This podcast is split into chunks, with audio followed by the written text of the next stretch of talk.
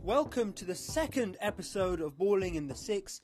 This is your host K J, and as you can imagine, we're going to look at how the Raptors did in Summer League. Let's go straight into it.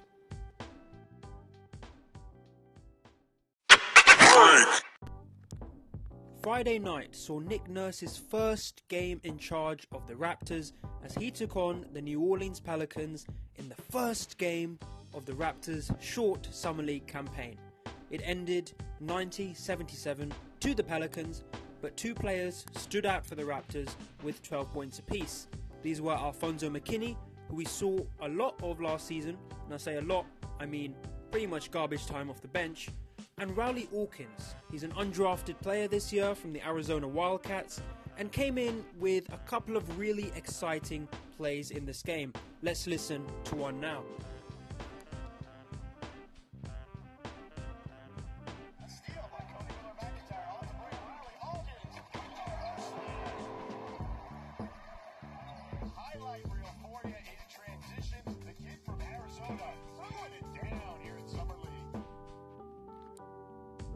So that was Friday evening.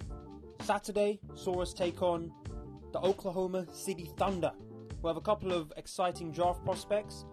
However, on the Raptors side, there were two excellent performances from one Malachi Richardson, who of course was involved in the infamous Bruno Caboclo trade last season, who scored seventeen points, including four threes, and of course nineteen points for none other than our Brit, O G Anubi, who put in an excellent performance, going nineteen and six, put in a couple of blocks in there, and really, again, even though we lost ninety-two eighty-two this time, there were some encouraging signs.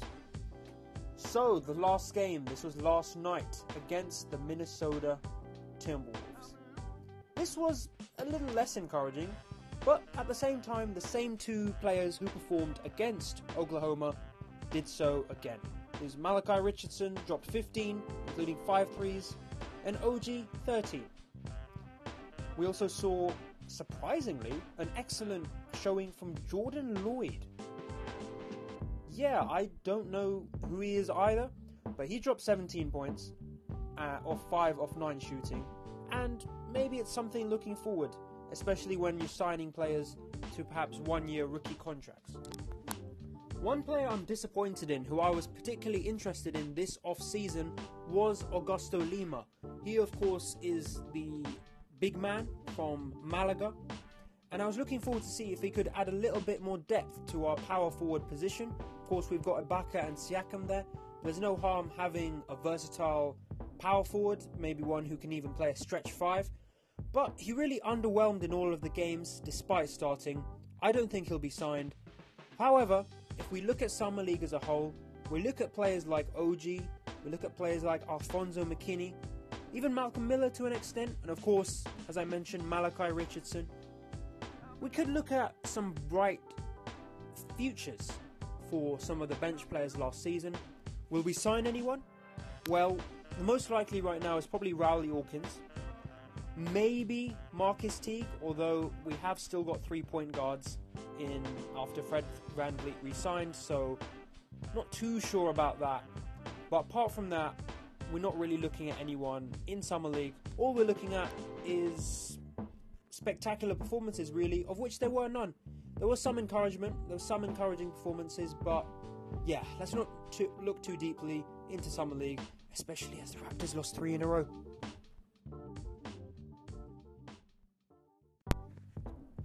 It may also be worth looking at Summer League as a whole.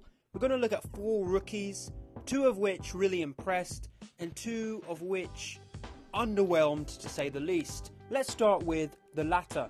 Trae Young, the fifth overall pick for the Hawks, shot some interesting threes, some of which reached the rim, some of which unfortunately didn't. He was, of course, very highly rated coming out of college compared to Steph Curry, and he didn't impress in Summer League at all, really. I mean, he finished with twenty-one points in his opening game, but He shot twelve point five percent from beyond the arc, hitting three out of twenty-four three-point attempts. Another one who didn't impress was Marvin Bagley the third. He averaged twenty-one eleven in his one year at Duke, but in Summer League he was underwhelming, to say the least. He only played a game, actually, in Vegas because of a groin injury. And the Kings, of course, selected him number two. But let's see if we can see a little more in the actual preseason games and in the early season, where I'm sure he'll be starting for the Kings. Two players that did impress, however. One was Kevin Knox, signed, of course, by the Knicks. Averaged twenty point five points, six point five rebounds, two assists and one point five steals a game. Didn't shoot too well from three, but he was excellent in the three preseason games. And I think if you're a Knicks fan, you should be bubbling with excitement. And lastly, we're going to look at Harry Giles. The Sacramento Kings' other pick in the draft performed a lot better than Marvin Bagley the third. And he finished his game against the Suns with seventeen points, six rebounds, and if you can believe it, five steals. He could prove to be an excellent defender in this year's campaign. But again, with all Summer League prospects, we have no idea. Of course, last year the, sum- the Lakers won the Summer League. Did that matter at all? Of course not. However, let's keep an eye on these four players. Let's also, of course, keep an eye on players like Rawle Alkins, see if they are perhaps gradually drafted into the side. And of course, it's only two months till we see some basketball again. Oh, it's three months. Oh my God, this is even worse. At this stage of the off-season, if you're not watching the World Cup, you're pressing F five on N B A Reddit. So let's look at who exactly the Raptors could potentially sign. We had a small preview of this in the first episode, but now let's go a little bit deeper into it. A lot of free agents have re-signed, of course, LeBron to the Lakers, P G to the Thunder, K D back to the Warriors. A lot have re-signed. Perhaps the biggest uh, or the most high-profile player who's still a free agent is Clint Capela.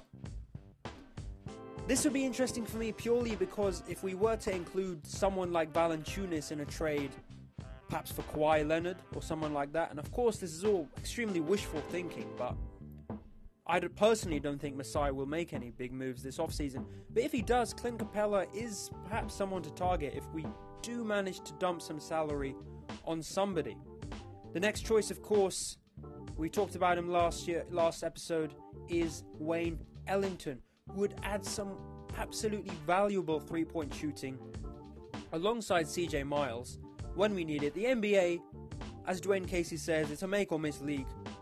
Having someone like Wayne Ellington providing that real spark off the bench will be absolutely invaluable. invaluable. One free agent that the Raptors could, I mean realistically, have signed was Luke Mbah-a-Moute.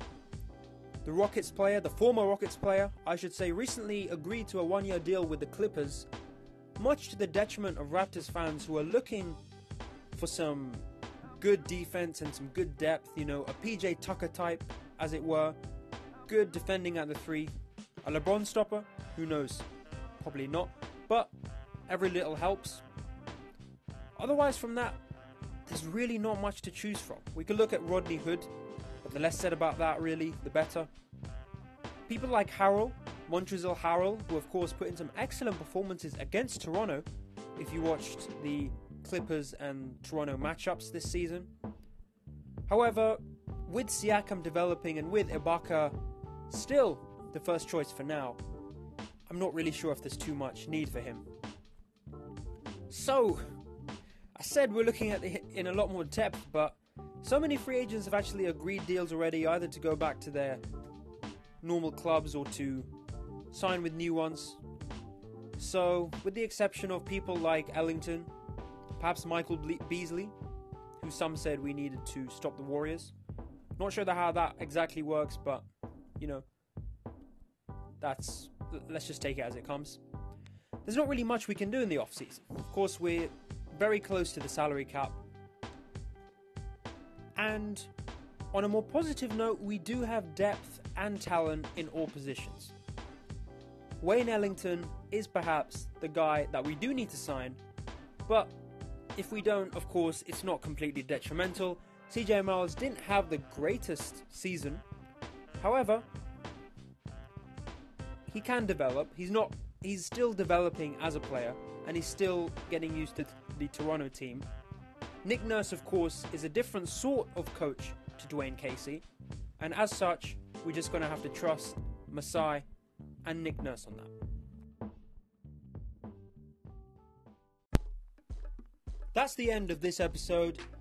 There's not too much basketball, surprisingly, until October now.